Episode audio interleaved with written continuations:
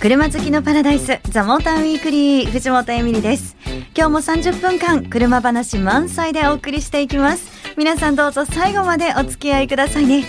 さあそして本日もマニアック自動車ウェブオートプルーブ編集長高橋明さん一緒によろしくお願いします。よろしくお願いします。さあ高橋さん本日なんですけど、はい、本日のザ・モーターウィークリーはですね、うん、ボルボをまるっとたっぷりと。ボルボね面白いからね、はい、最近。いやなんかねいろいろとこう話題がありますよね、はいはいはい、今日はですね実はゲストにボルボカージャパン広報部の赤堀淳さん来てくださいますのでたっぷりとお話を伺っていきたいと思います、はい、そしてですね新コーナーもスタートします。はい、楽しみですね。はい、ね、何の新コーナーか。言わないの 言わないでおこうかな、なんて、そんな意地悪。いや、多分皆さん大好きなあの新コーナーがスタートします。そちらもぜひ楽しみにしていてくださいね。ということで、本日も最後までお付き合いください。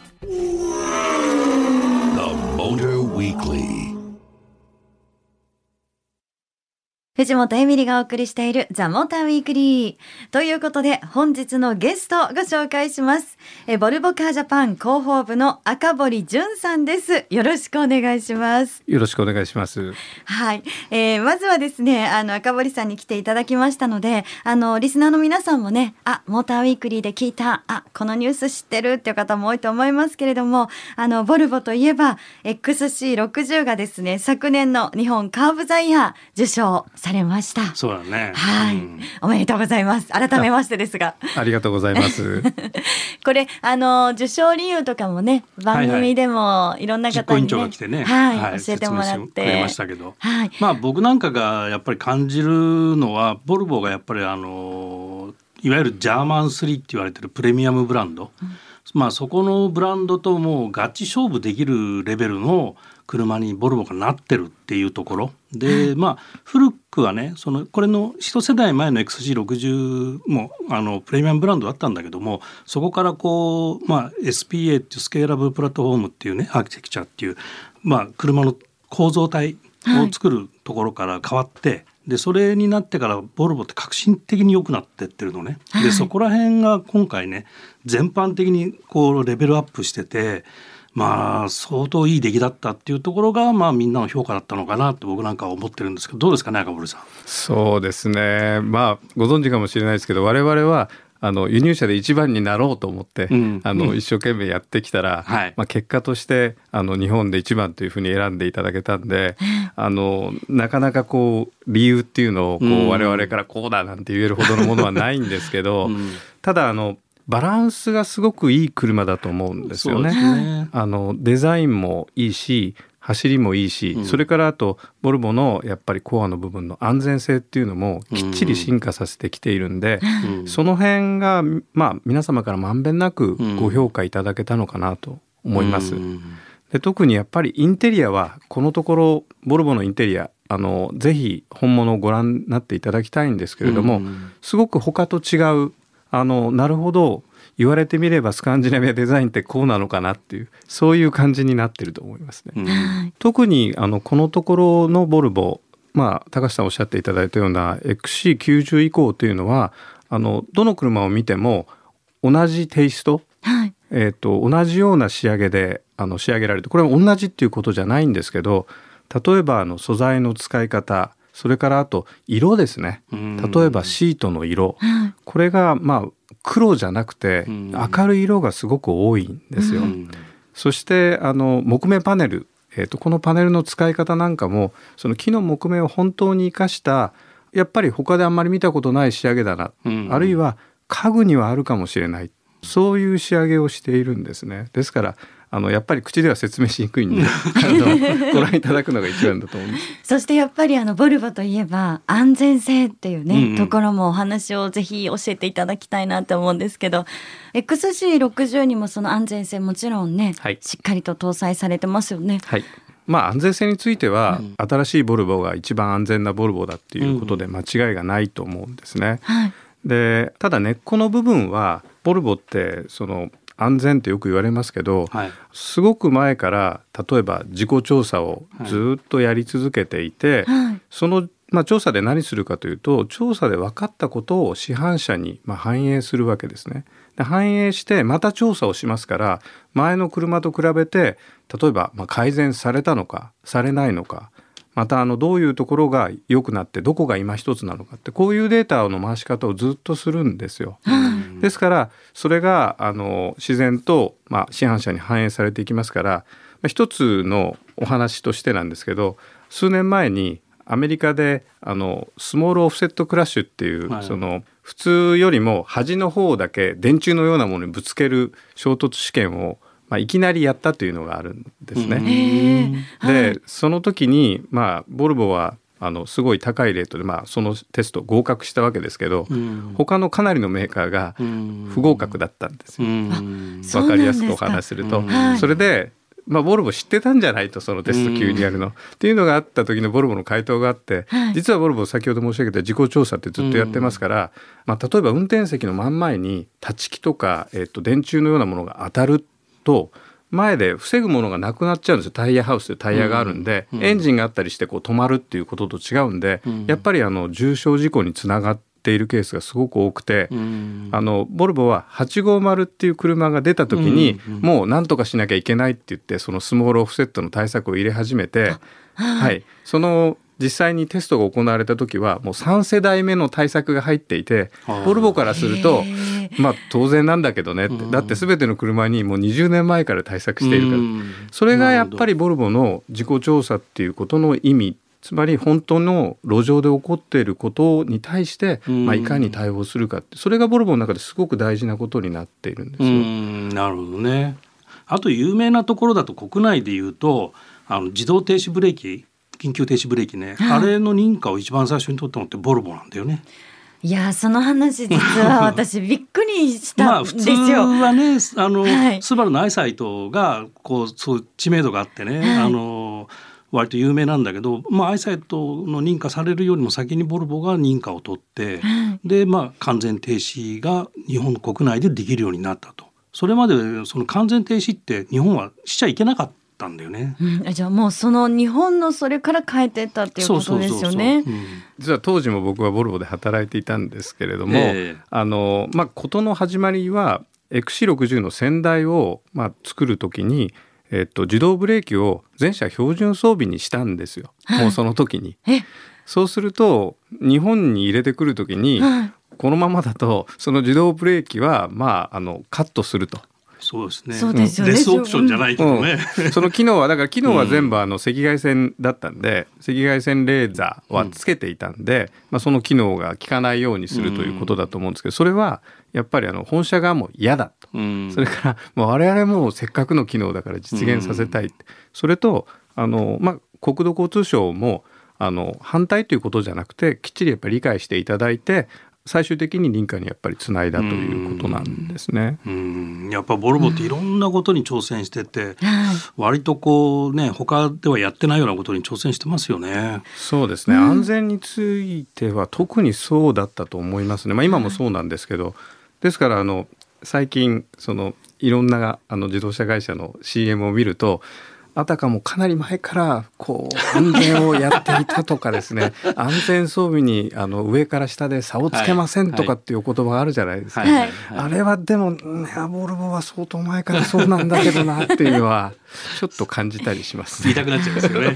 まあ、赤堀さんのなんか本音が結構出てき始めたところで、はい、後半もですねあの今後のボルボについてね、はい、どんな車が出てくるのかそんなお話もお伺いできたらと思います。よろしくお願いします。よろしくお願いします。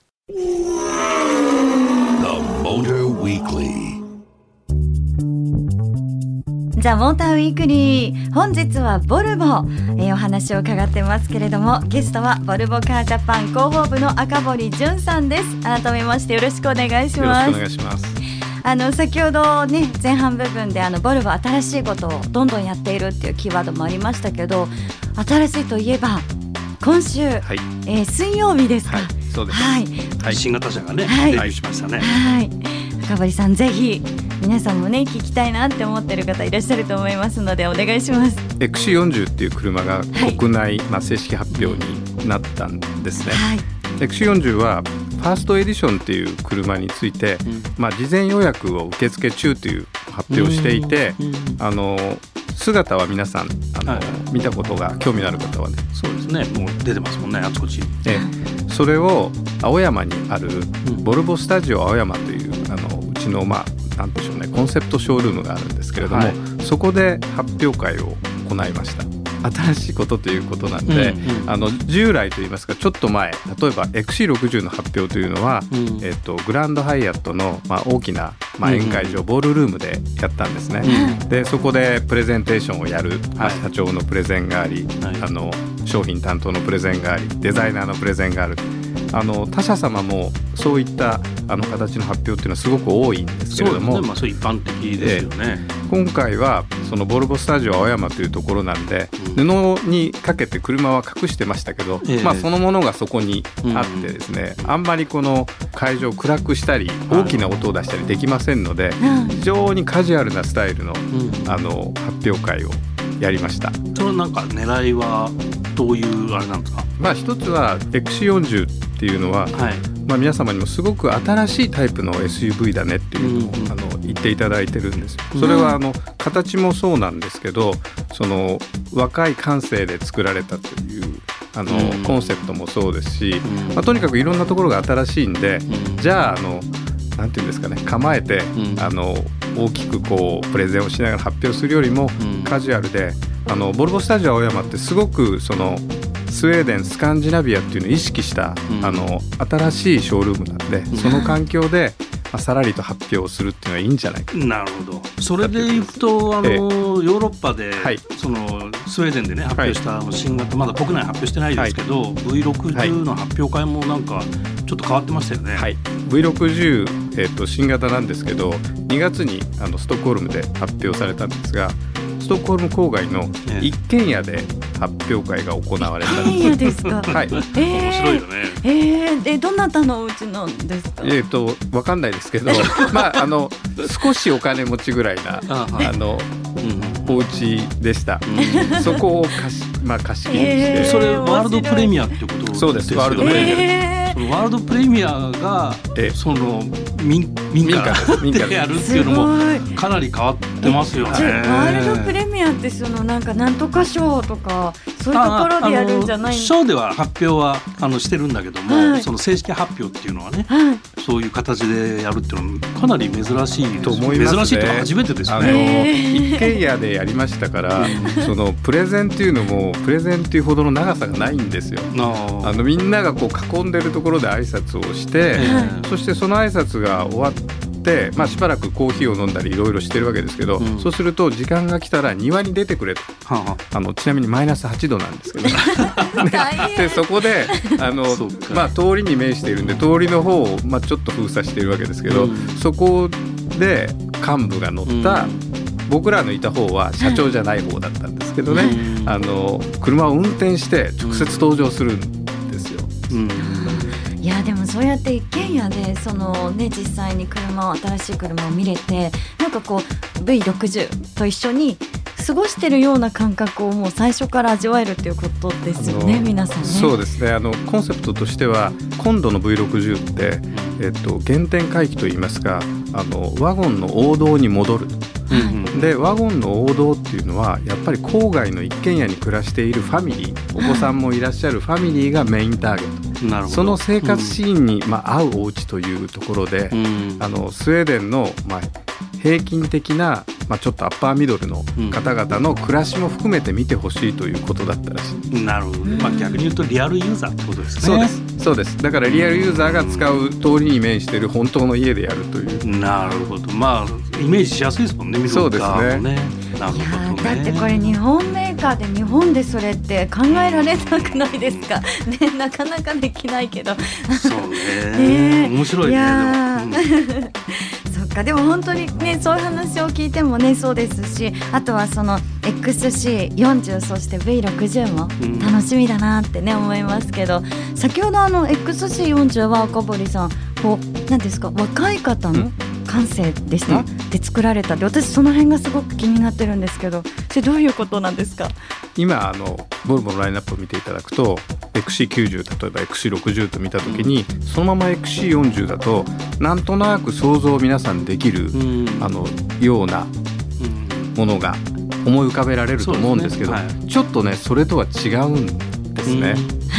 あのおというものが皆さん感じられる、まずそこがちょっと新しいんですよ。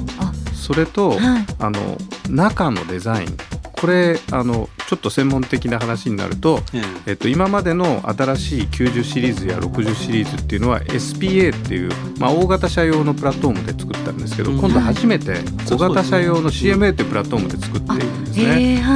なんで例えばナビゲーションのうちでセンサスっていうモニターであったりは同じなんですけど、うんうん、他のレイアウトだったり、うん、シートだったり素材だったり違うんですよ。あそうなんですね、うん、じゃあガラッと変わる。そうです。かなり違います。でその中で例えば若い感性であの作られたものの例としては小物入れがすごい多いんですよ。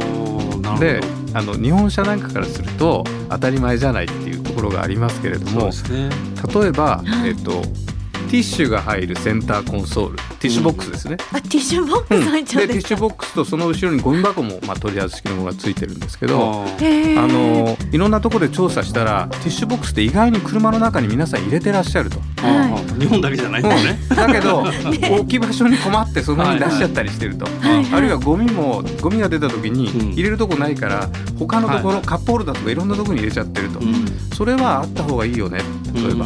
面白いですね。面白いいやでもティッシュボックスは私結構あったらいいなって思ってたんですけどそれはおばちゃんの考えだって言われそうだからね。言えなかったけど若い感性ティッシュボックス。世界中がねなんかそういうニーズがあるって言ったらしい。面白い。ティッシュボックスのサイズって世界規格なんですかね。あそこちょっと気になりますね。確かにね。そこも難しいよね。でも多分いろんなところでねその新しい X40 って、そのガラッと変わった部分をね、それもすごく楽しみですしあとはあのリスナーの皆さんにあのメッセージみたいな形でいただけますか？そうですね、あのまあ、ボルボっていうのを聞いた時にあの少し、まあ、年齢が上の方は、まあ、ボルボ850とか240とかそういう時代はああボルボ良かったよなあの、ね、カメラマンの方とか、まあ、芸能人もすごく多かったですし、そこからでもしばらくボルボってなんかあんまり俺の車じゃないなと私に縁ないなと思われてた方も今のボルボは改めて見ていただくといろいろ発見とかですねあるいは先ほど新しい V60 って申し上げましたけど、はい、これはあのその850っていう大ヒットした車の再来じゃないかなってあの、はい、そういうのもあるんで、はい、あの他の車を見るときに、まあ、ボルボもちょっと見てみるかというふうに思っていただけるといいかなと思います。ちなみに V60 は日本発売いつですか？今年の秋を予定してますね。ちゃった。いいですね。もうあっさりとありがとうございます。ちょっと楽しみですね。そうですね。うん、あのサイズ的にも今までこう横幅がどんどん広くなってるっていうところがまあ実際あったんですけれども、うん、今度の V60 はまあ今の V60 よりも横幅が狭くなって狭くなって、はい、珍しいですね。あの1850を切ってますので。それでなおかつ荷室も広がったなんて言われてますね。いやちょっとあれですね。これからね出る車はもちろんねその出るのを待ちながら楽しみにですけどなんか今あるボルボの車も改めて見直したくなっちゃいました。ぜひ。はい。ありがとうございます。本日のゲストボルボカージャパン広報部の赤堀潤さんでした。ありがとうございました。ありがとうございましたお待たせしました。新コーナー。今年もやります。スーパー GT です。見どころをお届けしていきます。お話しいただくのはスーパー GT オフィシャルアナウンサーのピエール北川さん。いよいよ来週、岡山で開幕しますよね。早速ピエールさんに伺っていきましょう。ザ・モーターウィークリーをお聞きの皆さん、こんにちは。スーパー GT オフィシャルアナウンサーのピエール北川です。いよいよ2018年のスーパー GT のシリーズも来週の岡山国際サーキットから開幕です。さて、まずは GT500。昨年以上に面白いレースになるのは間違いありません。というのは、昨年から GT500 の車両は新しくなりましたけれども、去年はレクサスの LC500 という新型の車両が1位から6位までを常に独占をする、そんなですね、テストトそして本番というレースでありましたけれども、え、今年はそこにですねかなりホンダが差を詰めている、え、そして、え、日産もですね技術開発をさらに進めてですね、え、スピードアップをしてきている。ということで岡山国際サーキットは去年のようにレクサス一色の GT500 ではなくて、えー、ホンダがかなりですね絡み合って、え、そのコースレイアウトからしても NSX が、え、面白い戦いをするんじゃないかなと思います。特にですね今シーズンやっぱり外せないのは100号車、えー、元 F1 のですね世界チャンピオンでありますジェンソン・バトンが加わったチーム国光だと思いますね。そして車両の方も NSX はかなり改良も進んでいる様子でこのレクサスに100号車がどう切り込んでいくのか本当に楽しみな岡山になると思います。もちろんレクサスの方も黙ってはいません。レクサスの中でも36号車には関口雄飛選手も加わりさらに19号車の方には、えー、山下健太選手という若いですねドライバーが加わってパワーアップをしていますので、えそしてそこに昨年の1号車がどう加わっててくるか、非常に面白いレースになると思います。そして GT300 の方なんですが昨年チャンピオンの0号車が今回もですね岡山国際サーキット狙っている様子です。まだ GT300 で2連覇を達成したチームというのはここまでありませんので、えー、それを狙うというところでは、えー、この0号車の動きというのは今回大きくやっぱり取り上げなくちゃいけないと思います、まあ、そんなことで、えー、GT500 も GT300 もとにかく、えタイム差は去年以上にないです。そしてどのドライバーが勝ってもおかしくないレースになりますからぜひ皆さん開幕戦の岡山楽しみにしていてください。ということで、え以上ピエール北川が開幕戦の様相をお伝えいたしました。お送りしてきましたザ・モーターウィークリーいかがでしたでしょうか？ということでね新コーナー本日からスタートしましたスーパー GT え今年もですねピエール北川さんにね見どころを語っていただきます。皆さんぜひ楽しみにしていてくださいね。えそして本日はボルボをね高橋さん。特集してピックアップしてお届けしてきましたけれども、はいうん、皆さんいかがでしたかね、うん、なんかイメージ結構変わったっていう方もいらっしゃるかな？どうだろう？まあ新しいことねあれだけ挑戦してるって話をやっぱ教えてもらえると見たくなるよね車ね。ねぜひ今日ねいろいろここ見てほしいですみたいなところもありましたからね。皆さん見ていただきたいと思います。さあそしてですね、え本日プレゼントがあります。え本日のプレゼントはスーパー GT の招待券です。え5月の3日4日富士スピードウェイで開催されます第2戦ですね。5組10名様にプレゼントします。実はですねこのスーパー GT の招待券特にね富士スピードウェイあのたくさんですね皆さんから応募をいただきますので当選率がアップするようにキーワードとか。なんか小細工してる？そうそう。書いて送っていただこうかなと思ってます。じゃあどうしようかな。車好きのパラダイス。というキーワードをですね書いて送っていただくと、えー、当選率がアップしますので皆さんぜひ、えー、送っていただきたいと思いますメールアドレスは tm アットマーク fm 横浜ドット jp ザモー。ターの頭文字 tm に続いてアットマーク fm 横浜ドット jp でお待ちしてます。えそしてもちろんねあのキーワードに加えて皆さんからのねメッセージ感想なんかもお待ちしてますからぜひ書いて送ってくださいね。ということで「ザ・モーターウィークリーお相手は藤本エミリとオートプルーブ編集長高橋明さんでした。また来週。